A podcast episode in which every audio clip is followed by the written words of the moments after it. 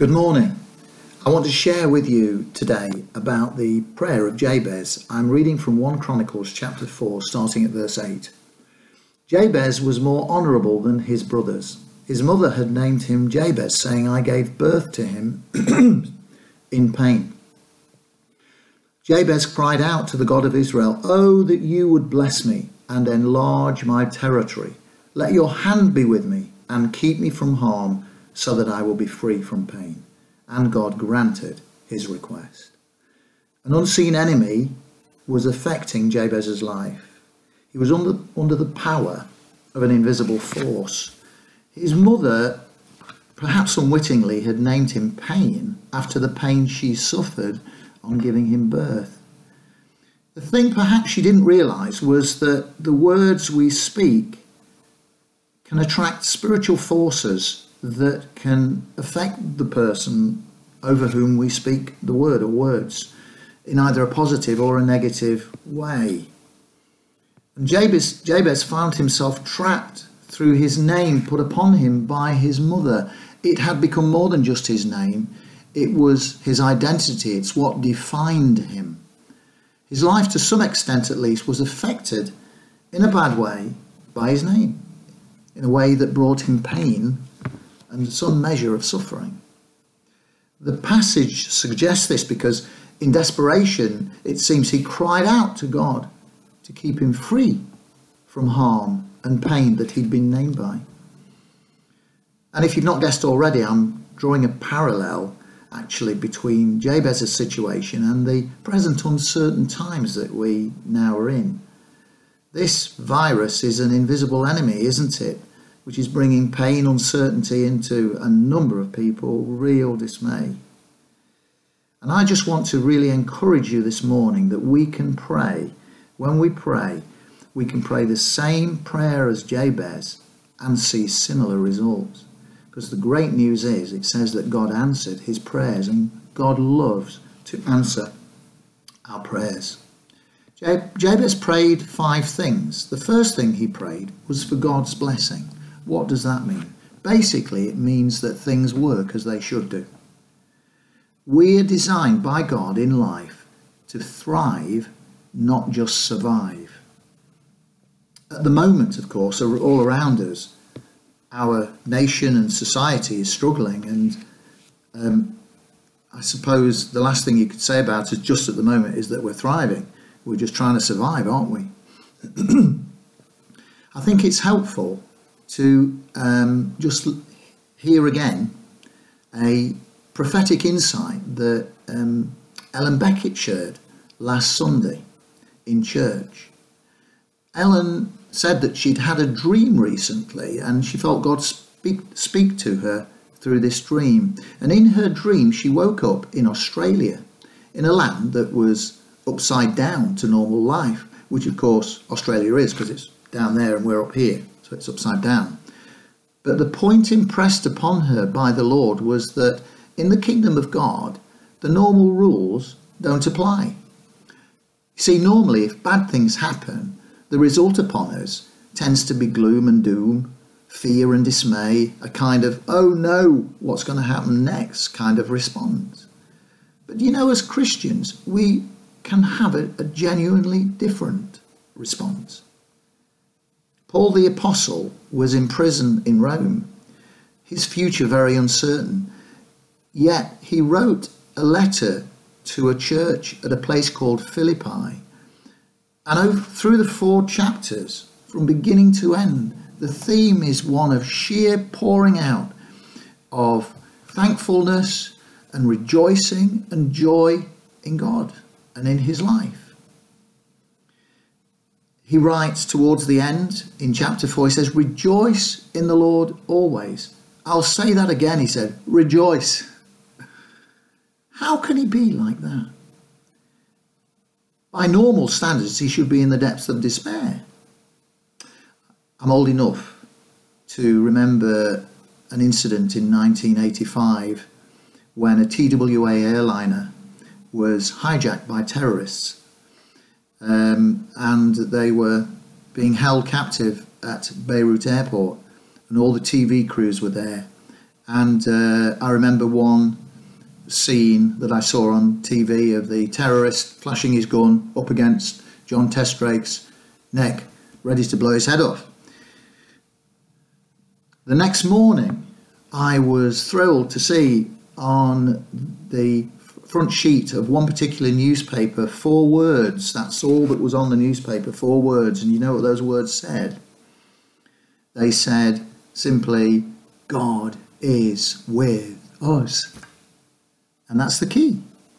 That's how, in times of uncertainty, in times of, of difficulty, and when we don't know quite how things will pan out or when, we can know a calm, we can know a rejoicing, we can know a peace which is different, perhaps, to the norms around us. So many people are going out panic buying and all that sort of thing. But we can know a calm and a peace simply because our God is with us. And if you know God in a personal way through Jesus Christ, you too can experience his joy and his peace and his calm at this time. To be blessed, secondly, means that we can pray into situations to change them. If they are upside down, the wrong way, we can pray that they'll turn the right way round. Someone said prayer changes things.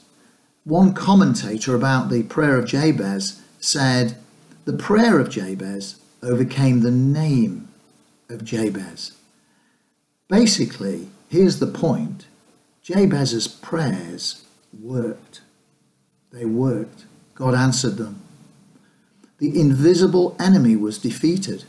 And you know, you can have an invisible enemy in your life, nothing to do with this coronavirus fiasco, but an invis- invisible energy push, an invisible enemy pushing down on you. And God wants to tell you that that he wants to defeat that enemy in your life and you can seek him and you can pray and he will defeat that enemy for you we can pray into this present situation that I've alluded to around us that God will deal with it, that He will put the axe to the root. And I believe as we continue to pray, God will do that.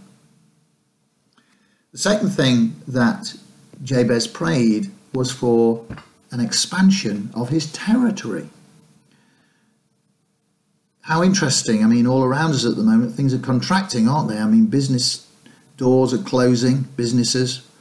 We're told to lock ourselves away, well, not lock ourselves away, but self isolate. And you know, Jabez felt trapped and confined through his name, through pain. And I'm just wondering do you feel trapped in some way today? As I've alluded to, I don't necessarily mean the coronavirus. Do you feel trapped? we don't know, do we, what the future holds, you know, what the years, months, even days at the moment hold. But I do know one thing that it's not God's will for you that you live a future of confinement.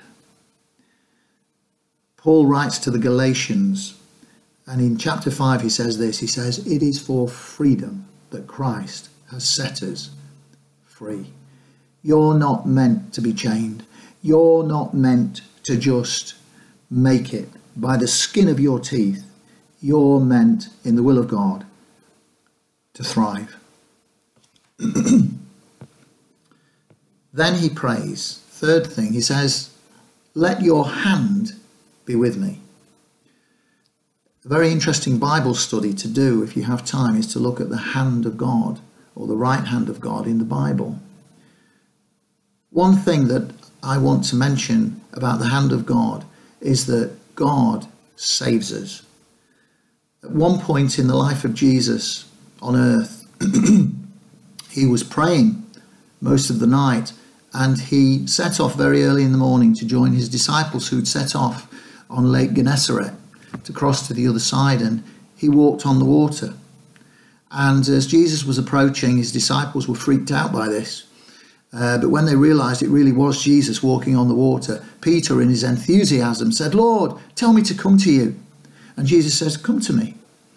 And uh, he did. He started walking on the water, but then it said he saw the waves and he felt the wind and he thought, Hang on, I'm in an upside down situation here. This shouldn't be happening. And his trust failed and he started to sink. And at that point, Peter prayed his shortest prayer recorded in the Bible. You know what he said? He said, Lord, save me. Lord, save me. And immediately, the Bible says, Jesus reached out his hand and took hold of Peter's hand and lifted him up from his sinking. Do you have that sinking feeling at this time? Again, not necessarily about the coronavirus, but about any issue in your life that is pressing you down, that is causing you to feel as though you're going down the tube a bit. Let me encourage you. The prayer of Jabez was, Lord, let your hand be with me. And his hand lifts us up from the things that drag us down. The fourth thing that Jabez prays is for protection. He says, Keep me from harm. And you know, God loves to do this. And if you read, I think, the prayer that Howard was leading us uh, in the podcast, the prayer uh, slot, um, Psalm 91, in there, Verse 3 Surely he will save you from the foulest snare and from the deadly pestilence. God's hand is upon you to protect you. And the last thing he prays is ah, that I'll be free from pain. This was a lifelong besetting pain. He wanted to be free from an unwelcome destiny. And here's just the, my final point. Do you find yourself stuck in something that has affected you for a long time. Something that maybe happened early in your life that's still dogging your path right now. I just want to say that God wants to bring, bring freedom in Christ to you today. And even though we're not gathered at church and there's no prayer team to come out and lay their hands on you, doesn't matter. As we reach out to the Lord in faith, I believe He can come and touch you and help you and bless your life. And so, God bless you uh, City Church as we continue to trust in the Lord. And may God's hand be upon you. May his blessing be with you. And may his protection be upon you. God bless you.